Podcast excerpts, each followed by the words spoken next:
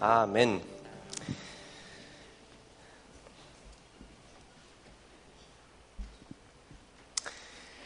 Schön, dass ihr alle da seid. Jung und alt versammelt, eine Gemeinde voller unterschiedlicher Generationen. Das ist doch immer was richtig Schönes. Darf ich dich mal fragen, als du ein kleines Kind warst und du konntest noch keine Zeit lesen, du hattest noch keine Vorstellung von Kalendern, du wusstest noch nicht, wie stressig das Leben mal wird, woran hast du dich in deinem Jahr so orientiert? Was waren so Orientierungspunkte, die dir geholfen haben in deinem Alltag? Ah, Geburtstage, cool, da kommt, super, guter Einwand. Da kommen wir schon zu meinem persönlichen Hauptorientierungsding und das waren die christlichen Feste. Das liegt wahrscheinlich auch daran, dass meine Eltern uns das immer sehr, sehr schön gemacht haben. Ich sage euch meine Top drei Favoriten. Nummer eins war Weihnachten. Ganz klar, die ganze Familie kommt zusammen. Es gibt unfassbar viele Geschenke. Es ist sehr gemütlich und das Allerbeste für mich persönlich, du bekommst Süßigkeiten. Sie liegen einfach da. Du hast einen Süßigkeitenteller, du hast alles voll, du kannst dich einfach bedienen. Bei mir war es zumindest so. Es tut mir sehr leid, ich habe sehr viel Mitleid, wenn das bei dir nicht so war. Ich konnte mich voll essen, es hat mir nicht geschadet. Ihr seht, es ist noch alles in Ordnung. Das war mein absolutes Highlight. Süßigkeiten for free, ohne Ende am Weihnachtsabend. Platz Nummer zwei, Weihnachten dicht gefolgt. Ich wusste dann so nach dem Winter, wenn so die Schneeglöck, wie heißt das, Schneeglöckchen kommen, dann kommt bald Ostern, ne, feiern wir auch bald. Ostern kommt aber hinter Weihnachten, weil man muss die Geschenke ja erstmal suchen. Und die Süßigkeiten liegen irgendwo versteckt im Garten, hinter Büschen und das war ein bisschen anstrengender. Darum Ostern nur Platz zwei. Platz Nummer drei waren die Feiertage. Ja, weil da musste man nicht in den Kindergarten, nicht in die Schule, konnte man länger spielen. Absolut favorisierend. Aber irgendwie, ich habe doch ein Fest vergessen hinter all den Highlights. Da gibt's so ein Fest, davon weiß man als Kind noch nicht so viel. Und das ist das Pfingstfest. Pfingstfest. Das Pfingstfest ist nicht so richtig greifbar. Denn im Gegensatz zu Weihnachten und Ostern gibt's da keine sichtbaren Bräuche oder Traditionen. Du hast keine geschmückten Bäume, du hast keine Ostereier, du hast keine bestimmte Deko. Das hat irgendwie nichts Anschauliches, dieses Fest. Was soll ich also mit Pfingsten verbinden? Die einen von uns verbinden damit die Urlaubszeit. Endlich wieder eine Woche. In Bayern haben wir eine Woche Urlaub. Cool. Feiertage, also die, die Schüler haben Urlaub, ja. Nicht jetzt alle zum Arbeitgeber sagen, ich habe Urlaub. Dann manche von uns, die Jugendlichen, die gerade fleißig in der Teenie-Bibelschule sind, die haben dieses Jahr eine Jugendfreizeit an Pfingsten. Ja, das ist auch cool, das kann man auch mit Pfingsten verbinden. Eine Jugendfreizeit. Und die ganz frommen Christen unter uns, die verbinden mit Pfingsten natürlich Apostelgeschichte Kapitel zwei, das Kommen des Geistes. Ja, ja, das Kommen des Geistes. Hm. Viele Menschen, ich habe ein paar Zitate gelesen, eine, eine Dame meinte zum Beispiel, ja, mit, mit Kirche, Jesus, da kann sie was mit anfangen, aber mit dem Heiligen Geist, das ist hier irgendwie suspekt, das kann sie nicht wirklich einordnen. Und schön, dass wir heute, während wir durch die Apostelgeschichte gehen, eben mal zu einem Kapitel kommen, wo es genau darum geht. Und zwar das Thema ist, der Heilige Geist kommt. Und wir dürfen gemeinsam mal die Bibel aufschlagen, oder du kannst auch vorne mitlesen. Und zwar Apostelgeschichte Kapitel zwei, ab Vers eins. Ein sehr, sehr spannender Text. Apostelgeschichte zwei, ab Vers eins. Da heißt es, schließlich kam das Pfingstfest. Auch an diesem Tag waren sie alle wieder am selben Ort versammelt. Ich mache kurz eine Pause hier. Das Pfingstfest kam. Das Pfingstfest kannte man zur damaligen Zeit unter dem Begriff Wochenfest. Es war eine Feierlichkeit, die kannte man, die gab es schon viele, viele hundert Jahre. Die Menschen haben dort gefeiert. Es war ein Tag, fünfzig Tage nach dem Passafest, also immer zu einem festen Zeitpunkt. Die Zahl fünfzig heißt im Griechischen Pentekoste. Da kommt heute Pentekostel, Pfingsten her. Also dieses Fest haben sie gefeiert. Es war ein Abschluss der Getreideernte. Also sie haben gefeiert, Gottes Versorgung. Und so ist dieses ursprünglich altjüdische Fest nun wieder gekommen. Es war wieder Zeit, alle kamen zusammen, von überall Pilger aus dem Umland, alle kamen zusammen, um zu feiern. Und hier heißt es, schließlich kam das Pfingstfest. In, in anderen Übersetzungen steht es noch ein bisschen, ähm, noch ein bisschen packender. Da heißt es eigentlich so im Ursprung, als der Pfingsttag erfüllt war. Also nicht einfach nur, als Lukas die Bühne betrat, als der Martin die Leitung hatte, als ich zum Mittagessen Kartoffeln hatte, sondern nein, als der Pfingsttag erfüllt war. Das heißt, hier gibt es tatsächlich einen Tag, den hat Gott vorherbestimmt in seiner Souveränität. Er hat ihn bestimmt. An diesem Tag sollte sich etwas erfüllen. Etwas sollte zu einem Abschluss kommen. Und so bildlich gesprochen kann man sagen, vorher war die Getreideernte abgeschlossen und jetzt war die geistliche Ernte erfüllt. Die geistliche Ernte war erfüllt und zu einem Punkt gekommen. Jesus hat dieses Wochenfest nicht abgeschafft, sondern er hat es neu gemacht. Er hat ihm diesem Fest eine neue, wunderbare Bedeutung gegeben. Jetzt sind wir alle gespannt, was denn nun da passiert ist, oder? Und dafür wollen wir jetzt mal Vers zwei, den Rest, weiterlesen. Plötzlich setzte vom Himmel her ein Rauschen ein, wie von einem gewaltigen Sturm. Das ganze Haus, in dem sie sich befanden, war von diesem Brausen erfüllt. Gleichzeitig sahen sie so etwas wie Flammenzungen, die sich verteilten und sich auf jeden einzelnen von ihnen niederließen. Alle wurden mit dem Heiligen Geist erfüllt. Sie begannen in fremden Sprachen zu reden. Jeder sprach so, wie der Geist es ihm eingab. Wegen des Pfingstfestes hielten sich damals fromme Juden aus aller Welt in Jerusalem auf. Als nun jenes mächtige Brausen vom Himmel einsetzte, strömten sie in Scharen zusammen. Sie waren zutiefst verwirrt, denn jeder hörte die Apostel und die, die bei ihnen waren, in seiner eigenen Sprache reden. Fassungslos riefen sie, sind das nicht alles Galiläer, die hier reden? Wie kommt es dann, dass jeder von uns sie in seiner Muttersprache reden hört? Wir sind Parther, Meder und Elamiter. Wir kommen aus Mesopotamien, aus Judäa, aus Kappadokien, aus Pontus, aus der Provinz Asien, aus Phrygien, aus Pamphylien, aus Ägypten und aus der Gegend von Cyrene in Libyen. Klingt fast wie so ein Rap, oder? Auch sehr cool. Weiter geht's. Sogar aus Rom sind Besucher hier. Sowohl solche, die von Geburt Juden sind, als auch Nichtjuden, die den jüdischen Glauben angenommen haben. Auch Kreter und Araber befanden sich unter uns. Und wir alle hören sie in unseren eigenen Sprachen von den wunderbaren Dingen reden, die Gott getan hat. Alle waren außer sich vor Staunen. Was hat das zu bedeuten? Fragte einer den anderen, aber keiner hatte eine Erklärung dafür. Es gab allerdings auch einige, die sich darüber lustig machten.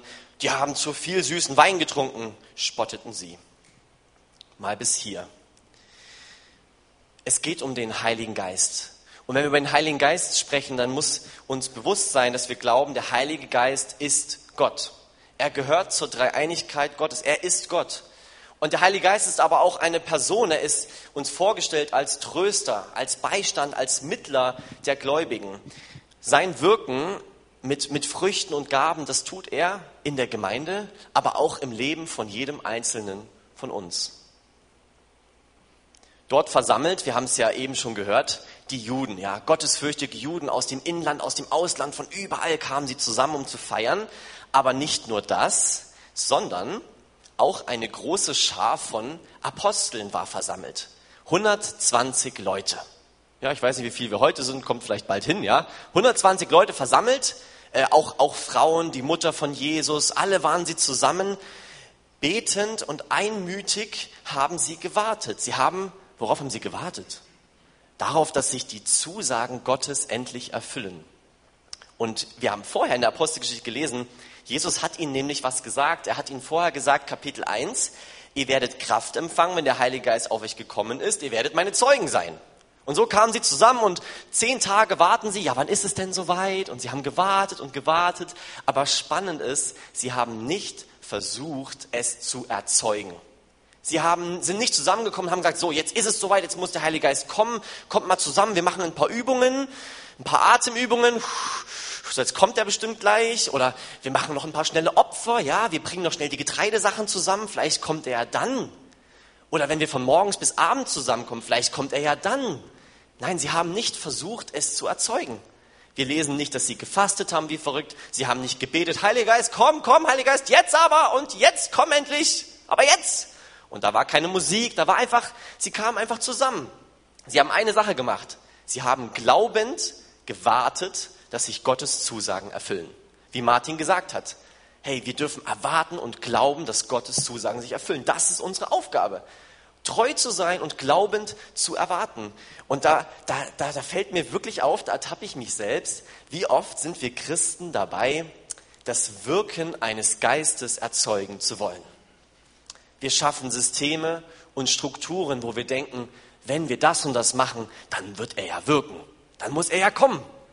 Wenn wir vielleicht noch zwei Lobpreislieder mehr hätten, dann geht's aber richtig ab. Und wenn vielleicht noch ein paar Leute mehr kommen, dann geht's ab. Wenn der richtige Prediger kommen würde, ja, der, der den richtigen Elan mitbringt und, das, und der diese ganz besondere Gabe hat, der Prophetie, dann, nur dann kommt der Heilige Geist. Merkt ihr, was ich, was ich versuche zu sagen? Wir versuchen oft in unseren Gedanken, den Geist kontrollieren zu wollen. Und wir merken, wir können es nicht und wir sollten es auch nicht. Es ist nicht unsere Aufgabe, den Heiligen Geist zu erzeugen. Und ja, ich wünsche mir auch mehr Wirken vom Heiligen Geist. Ich wünsche mir so sehr, dass er wirkt in unserer Mitte, dass Menschen ihn finden oder dass, dass, er, dass wir einander ermutigen mit göttlichen Gaben. Aber wir können es nicht erzeugen. Wir sollten nicht versuchen, nach einem emotionalen Gefühl zu streben durch irgendwelche Systeme, die wir uns aufbauen. Ist diese Geschichte so ein Appell, dass wir heute genau das nochmal erleben sollen? Ich glaube, in einer Seite nicht, denn Pfingsten ist an sich so einmalig wie Weihnachten und Ostern. Du brauchst dieses Kommen des Heiligen Geistes auf dieser Erde, es brauchte es einmalig. Genau wie die Windeln, wie die Krippe, wie die Dornenkrone, wie die Auferstehung von Jesus. Es ist genauso einmalig, dass der Heilige Geist auf diese Erde ausgeschickt wurde. Jetzt wohnt Gottes Geist in den Menschen. Er ist hier, der Heilige Geist ist hier. Und unsere Aufgabe ist nicht, auf ein neues Pfingsten zu warten, sondern dem Heiligen Geist Raum zu geben in unserem Leben. Er ist da. Und das ist deine Aufgabe, ihm Raum zu geben in unserem Leben. Die Frage ist, die sich an diesem Text mir stellt, wie wirkt sich denn der Heilige Geist nun in den Menschen aus? Das ist die Frage. Und an diesem Text sehen wir drei ganz unterschiedliche Reaktionen, wie das geschieht. Und die möchte ich mir mit euch gemeinsam anschauen. Die erste Reaktion ist die Verkündigung von Gottes großen Taten. Das sehen wir in Vers elf. Da heißt es, sie hören sie in ihren eigenen Sprachen von Gottes großen Taten sprechen. Der Heilige Geist bewirkt, dass sie plötzlich Kraft haben, Zeugen zu sein. Was wir gelesen haben, das klingt ja wirklich wie ein Marvel-Fantasy-Action-Film. Ja, das muss man sich mal vorstellen. Sie hören etwas wie ein Wind, wie ein Wind, wie ein großes Brausen, wie ein Sturm kommt dieser Geist Gottes. Aber es ist kein zerstörerischer Wind, der hier am Boden sie die Bäume umschmeißt und die Dachziegel runterwirft. Es ist kein zerstörerischer Wind, es ist aber ein ermächtiger und ein erfüllender Wind, der in dieses Haus kommt und der das persönliche Leben der Menschen erfüllt. So ein mächtiger Wind ist es. Stell dir die Stürme vor mit hundertzwanzig Kilometer pro Stunde, die draußen nichts kaputt machen. Aber stell dir vor, dieser Sturm wäre in deinem Herz. Was das alles umwerfen kann und berühren kann, das ist unglaublich. Und dann kommen auch noch Feuerzungen. Feuer vom Himmel steht für die Gegenwart Gottes. Es kommt, aber es ist nicht nur vorne an der Bühne und alle stehen und gucken dem Feuer zu. Yes, das ist so gut. Sondern das Feuer kommt und es kommt, es zerteilt sich auf jeden Einzelnen der dort an, Anwesenden. Auf jeden Einzelnen. Auf die Jünger, auf die Apostel, auf die Frauen, auf alle, die dort sind. Gott wendet sich, der Heilige Geist wendet sich dem Menschen persönlich hin. Jedem Einzelnen wendet er sich persönlich hin. Ich darf mal den Raphael nach vorne bitten. Er ist seit ein paar Wochen in der Gemeinde, er hat sich taufen lassen in Ravensburg, er ist bei uns im Hauskreis. Und Raphael hat so ein cooles, ermutigendes Zeugnis, wie er ähm, ja quasi Gott erkannt hat, wie du Jesus angenommen hast, das darfst du uns gerne mal erzählen. Sehr ermutigend. Gerne, gerne. Ja, guten Morgen. Ich nutze gleich mal die Gelegenheit, um mich vorzustellen. Ich bin Raphael Miller, ich bin neunzehn Jahre alt und ich wohne in Sigmarszell im Bösenreutin mit meiner Freundin zusammen seit eineinhalb Jahren. Und ja, sie ist ein Teil meines Zeugnisses. Ähm, genau, sie heißt Amelie. Und zweitausendzweiundzwanzig, das war eine Woche vor Weihnachten. Ähm, ja, ich bin, also erstmal vielleicht, ich bin gläubig aufgewachsen. Also meine Mutter ist gläubig und ich habe halt immer gewusst, wenn es einen Gott gibt, dann der Gott, der in der Bibel steht. Und genau, aber mehr war es halt auch nicht. Also ich hatte keine lebendige Beziehung zu ihm. Und es war halt so, zweiundzwanzig, eine Woche vor Weihnachten, da habe ich mit meiner Freundin einen Film angeschaut. Und der hat halt, das war ein Weihnachtsfilm, der hat gute Werte, Normen vermittelt, die mir sehr gefallen haben. Und als der Film zu Ende ging, habe ich drüber nachgedacht und habe so, keine Ahnung, mein ganzes Leben irgendwie so hinterfragt. Ich war erst sehr glücklich, weil ich wusste, in einer Woche meine ganze Familie kommt und das macht mich sehr glücklich, alle leben noch. Und einfach die Zeit mit der Familie, die war mir schon immer wichtig, aber ich habe in dem Moment gemerkt, dass, dass ich so sowas wie Dankbarkeit vielleicht noch nicht so richtig gezeigt habe oder auch in meinem Herzen noch nicht so richtig anerkannt habe. Und das hat mich ein bisschen traurig gemacht, weil ich wusste, okay, da, eigentlich verpasst man ja schon viel im Leben, wenn man nicht dankbar ist. Und genau, das hat mich traurig gemacht. Und aus dieser Trauer, ich bin wie in so ein Gedankenlabyrinth gerutscht. Ähm, ich habe mein ganzes Leben vor Augen gehabt und habe so ja nachgedacht, was schon alles passiert ist. Und ich wurde sehr traurig innerlich. Ich wusste auch gar nicht richtig, wieso, aber ich habe ich hab dann zu meiner Freundin Amelie gesagt, ja, ich gehe jetzt schlafen, ich muss ein bisschen nachdenken. Und das hat sie so akzeptiert. Ähm, ja, ich, ich habe die Augen zugemacht, habe weiter nachgedacht. Es verging vielleicht eine halbe Stunde oder so. Ich habe auch gedacht, sie schläft schon. Und dann aus der Trauer heraus habe ich so, so vielleicht versinnbildlich gesprochen jetzt, so ein Licht am Ende des Labyrinthes gesehen. Und es war so eine Hoffnung, die mir aufkam. Es war wie so ein Impuls von Gott, der mir gesagt hat, okay, Gott ist gerade in dem Moment bei mir. Und ja, in dem gleichen Moment, als ich das gedacht habe, hat Amelie äh, ihre Hand auf mein Herz gelegt und hat gesagt, Gott ist bei dir. Und das war für mich so, ja, ich wurde sehend in dem Moment. Ich, meine Augen wurden geöffnet, ich wurde gläubig. Und es hat sich halt auch wirklich so angefühlt, als ob was so in mich gefahren ist, also der Heilige Geist. Und es war ein unbeschreibliches Gefühl, also ich kann es gar nicht in Worte fassen. Es war, ja, die Tränen sind geflossen und natürlich, es war, ja, die Liebe Gottes, die war einfach in mir. Und seitdem habe ich nach Antworten gesucht, weil ich nicht wusste, was war jetzt der Prozess, was hier gerade passiert ist. Und ich, ich habe dann direkt gewusst, es ist Gott, es ist Jesus. Ich habe mir die Bibel gekauft und ja, dort habe ich alle Antworten gefunden und kann jetzt sagen, Jesus ist der Weg, die Wahrheit und das Leben. Genau, das ist mein Zeugnis. Ja.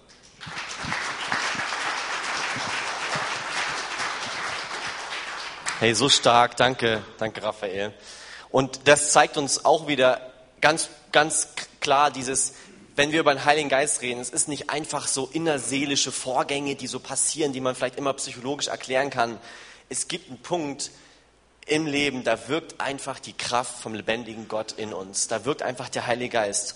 Ihm gehört die äußere Welt, aber ihm gehört auch unsere innere Welt.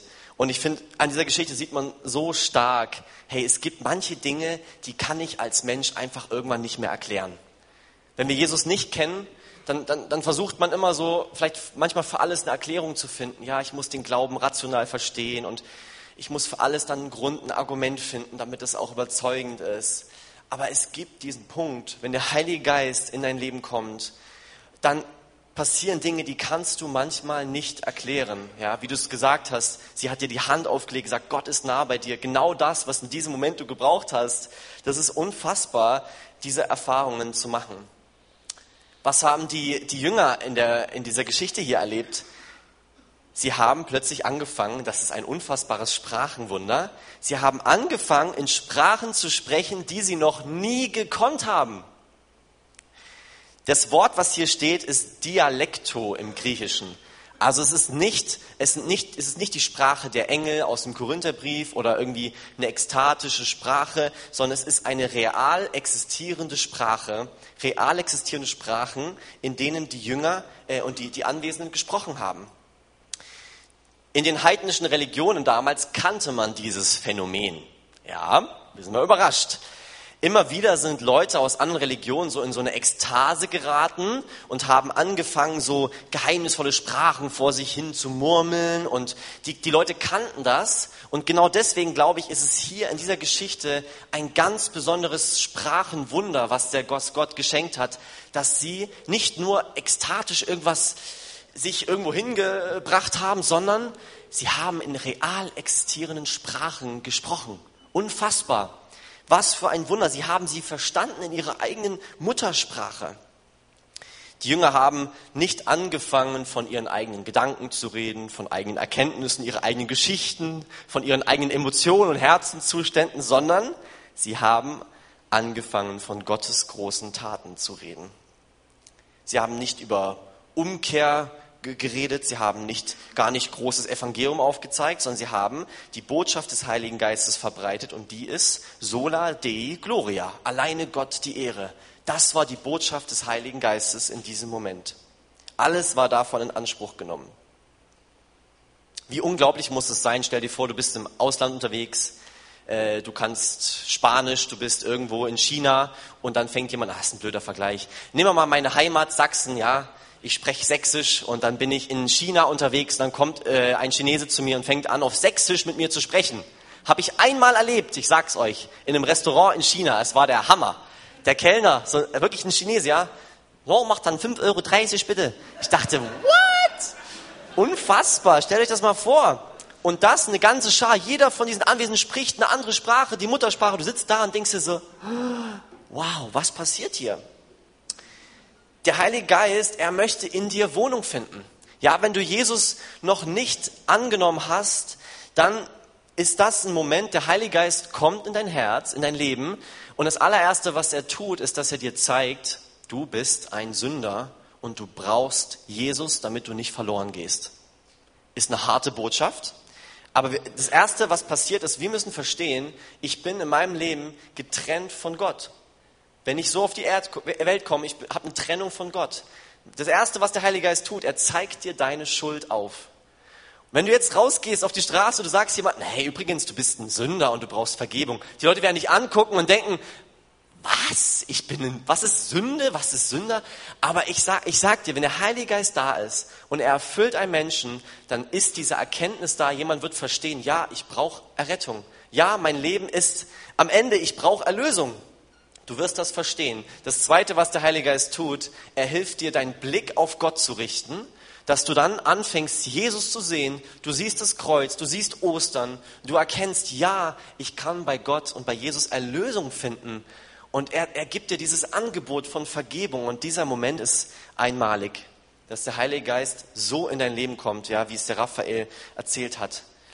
Was aber auch immer wieder passieren kann, sind Geisterfüllungen. Immer wieder, auch später in der Apostelgeschichte lesen wir, man könnte ja jetzt sagen, gut, die Apostel haben den Heiligen Geist und so, alles tipptopp, fertig. Aber es gibt immer wieder Momente, wo sie konkret nochmal vom Heiligen Geist erfüllt werden. Und auch das, davon lesen wir in der Bibel. Ja, eine Gruppe hat das Ganze nicht so ganz verstanden, was da abging. Ja, das war zwar schön und gut, das Reden in Sprachen, aber die zweite Gruppe, die reagiert anders. Die reagiert mit Verlegenheit und Entsetzen. Verlegenheit und Entsetzen. Wenn jetzt jemand, dieser Mann in China, in meiner Heimatsprache spricht, in meinem Heimatdialekt, dann könnte ja sein, dass man, dass man so ertappt ist davon, dass man sagt, ja, okay, ich kehre um, ich habe es verstanden und ich, ich staune und bin begeistert. Aber diese Gruppe, sie sind eher verlegen und entsetzt. Sie sagen, was soll das wohl sein? Skepsis, Verlegenheit. Sie können es sich nicht erklären. Vielleicht wir auch manchmal nicht. Wenn du hier sitzt, du hörst mich so reden und denkst dir so, was soll das eigentlich sein, was der da wieder erzählt? Ja, diese Gruppe gibt es. Immer wieder stößt die Botschaft, damals wie heute, die Botschaft von Gottes großen Taten stößt auf Entsetzen, Ablehnung, ähm, Verwunderung. Die Menschen stören sich an der äußeren Form der Verkündigung. Es hat sie gestört, dass da Galiläer in ihrer Heimatsprache sprechen. Und was ganz spannend ist, ich weiß nicht, ob, ob euch das bewusst ist, aber die Galiläer, die hatten einen sehr derben Dialekt. Und deswegen hat man ihnen manchmal verweigert, in Gottesdiensten zu lesen. Man hat ihnen das Vorlesen, das Recht auf Vorlesen verweigert, wegen ihres derben Dialekts. Sie haben sich daran gestört, dass es Galiläer sind, die dort plötzlich in ihrem Dialekt sprechen. Ja, das geht ja gar nicht. Der Galiläer, das muss doch der ausgebildete Priester machen mit, dem, mit der besonders schönen hochdeutschen Sprache. Das geht nicht. Sie haben sich an dieser äußeren Form gestört. Und auch hier, wie oft stören wir uns an der äußeren Form der Verkündigung? Ja, vielleicht denken wir manchmal, der Gottesdienst ist manchmal zu lang, manchmal zu kurz. Heute ist die Predigt auch wieder fünf Minuten zu lang. Ei, das ist, geht nicht gut aus. Manchmal stören wir uns am Akzent des Predigers, an der, an der Art, wie er spricht. Vielleicht bin ich zu emotional, vielleicht bin ich auch nicht drängend genug, vielleicht bin ich nicht dominant genug. Alles. Es gibt so viele Dinge, an denen wir uns stören. Sogar manchmal an der Kleidung, wie die Leute vorne aussehen, wie sie reden. Der Mann in der Kirche, der kann doch nicht, das, ist, das kann ich ihm nicht glauben. Ja, es gibt so viele Dinge, an denen wir uns stören. Und doch kennt das Neue Testament so eine Bandbreite von Verkündigungsformen. Da gibt es Briefe, Bücher, persönliche Gespräche, Streitgespräche, Straßenpredigten, Synagogenpredigten. Und all das hat einen Kern, und zwar, dass es Gottes Handeln groß macht. Gottes großes Wirken soll im Mittelpunkt stehen. Und darauf kommt es an. Auf den Inhalt der Verkündigung kommt es an. Lasst uns versuchen, uns nicht zu stören an dieser äußeren Form, sondern versuchen zu verstehen, was ist der Kern von dem, was verkündet wird, was in der Bibel steht. Wo ich vorhin meinte, das klingt wie so ein Rap, diese ganze Aufzählung von Völkern. Man denkt sich, was ist denn das? Warum? Wenn man das mal auf einer Karte aufzeichnet, dann sieht man ganz schön, es ist eine Bewegung, die geht von Ost nach West. Genau so, ja. Die Pater, die Meder, es geht immer so weiter. Und das zeigt uns, die Verkündigung Gottes ab diesem Punkt geht in alle Welt. Hier ist die Weltmission vorbereitet an dieser Stelle. Es geht los. Ja, Gott bereitet seine Gemeinde vor. Jetzt kann das Wort Gottes in alle Welt verkündet werden. Und diese unpersönliche Frage, was soll das wohl sein? Vielleicht wäre es gut, wenn diese Frage uns manchmal Wenn wir die Frage anders stellen und wenn wir eher fragen, was soll ich jetzt tun? Ja, vielleicht sollten wir manchmal aufhören, so passiv zu bleiben. Ja, was, was soll ich schon mit dem ganzen Christenzeug anfangen? Sondern eher fragen, was ist jetzt mein Ding? Was kann ich jetzt tun? Ich lese uns aus Römer acht einen Vers. Ich könnte es nicht in eigenen Worten besser sagen, deswegen lese ich es einfach vor. Römer acht, da heißt es, denn wenn jemand diesen Geist, den Geist Christi nicht hat, gehört er nicht zu Christus. Wer aber nun Christus, wenn aber nun Christus in euch ist, dann habt ihr aufgrund der Gerechtigkeit, die Gott euch geschenkt hat, den Geist empfangen und mit ihm das Leben. Wenn wir Christus anerkennen und ihn annehmen in unserem Leben, dann haben wir den Geist Gottes und er schenkt uns Leben. Und das ist ein Angebot, was vielleicht dieser Gruppe hier gilt, ja, dieser Gruppe Verlegenheit und Setzen, wo Gott sagt, hey, frag nicht, was soll das sein, sondern frag, was soll ich tun? Nimm Jesus Christus an und er wird dir seinen Geist schenken und dich mit Leben füllen. Die dritte Gruppe, unsere letzte kurze Kategorie, ja, die dritte Gruppe, die ist ein bisschen, die ist ein bisschen hartnäckig. Das ist die Gruppe Spott. Das ist der letzte Vers, den wir, den wir gelesen haben. Einige, die sich darüber lustig machen. Aha. Die haben zu viel süßen Wein getrunken, spotten sie. Ja, die finden das ganz lustig, dass da jemand auf Sächsisch, ist ja auch lustig, ja. Wenn da jemand auf Sächsisch redet, das ist wirklich super funny, aber sie spotten, sie machen sich drüber lustig. Sie erkennen nicht wirklich diesen, den Kern dahinter, sie sind da irgendwie blind für. Trotz eines Sprachenwunders erkennen sie es nicht. Und ich denke, hier darf uns einfach bewusst sein, die, solche Leute wird es immer geben, die werden Die werden dich hören, wenn du über Jesus sprichst. Die werden deine Instagram-Stories sehen, wenn du die, die Lindau-Predigten teilst. Und sie werden das sehen und sagen, ja, was bist du für einer? Was macht denn ihr für komische Sachen? Was ist denn das für eine seltsame Vereinigung da? Es wird Menschen geben, die werden sich über dich lustig machen, wenn du anfängst, Zeuge zu sein. Ja, wir müssen nicht denken, wenn wir jetzt christlich unterwegs sind, wir geben Zeugnis, dann wird das schon passen, alle werden uns zujubeln und der rote Teppich wird ausgerollt und alle warten nur darauf, dass du endlich Zeugnis gibst. Ha, es wird leider Leute geben, die sind entsetzt, es wird Leute geben, die werden dich dafür auslachen. Menschen wollen uns vielleicht manchmal zum Schweigen bringen und ich will dich ermutigen, hey, lass dir nicht irgendwie den, den Mund verbieten, sei nicht, sei so selbstbewusst und sei so stark in dem Heiligen Geist, dass du weißt, er ist mit dir. Und es wird auch Ablehnung dafür geben, wenn wir über Jesus Christus reden. Wir dürfen aber standhaft sein, wir dürfen treu sein, wir dürfen glaubend sein wie diese Jünger und einfach ähm, uns mit ihm erfüllen lassen. Ich will so langsam zum, zum Ende kommen. Ich darf schon mal bitten, die Lobpreisband nach vorne zu bitten.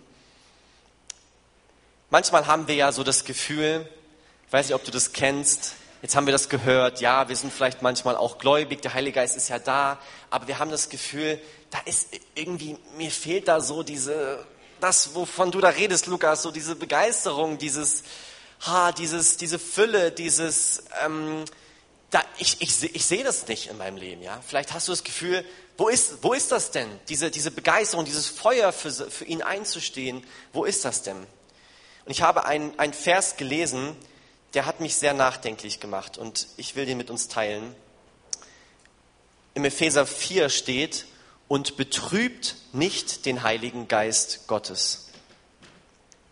Und betrübt nicht den Heiligen Geist Gottes, mit dem ihr versiegelt worden seid auf den Tag der Erlösung hin. Man kann den Heiligen Geist betrüben. Es klingt so, als gäbe es so einen Moment, wo der Heilige Geist sich so wie so ein bisschen zurückzieht oder wo man ihn betrüben kann als gläubiger Mensch. Und ich frage mich, wie, was, was, was soll das? Wie, wie, wie kann das passieren? Ich glaube, dieser Vers zeigt uns ganz klar, hey, wenn du Jesus Christus angenommen hast, dann bist du errettet, ja. Du hast, du bist mit ihm versiegelt worden. Du, du, du, du, du darfst gewiss sein, hey, ich, ich darf bei Jesus sein, wenn ich mal nicht mehr bin. Aber der Heilige Geist mit seinem Wirken in deinem Leben, du kannst ihn betrüben. Und ich will jetzt gar nicht groß Thesen aufstellen, wie das passieren kann, sondern ich will uns einfach vorlesen, was danach steht, ne? Weil das, so müssen wir ja das auslegen. Wir dürfen ja nicht einfach uns was ausdenken. Man steht, direkt dahinter steht, alle Bitterkeit und Wut und Zorn und Geschrei und Lästerung sei von euch weggetan, samt aller Bosheit. Seid aber zueinander gütig, mitleidig, vergebt einander, so wie auch Gott in Christus euch vergeben hat.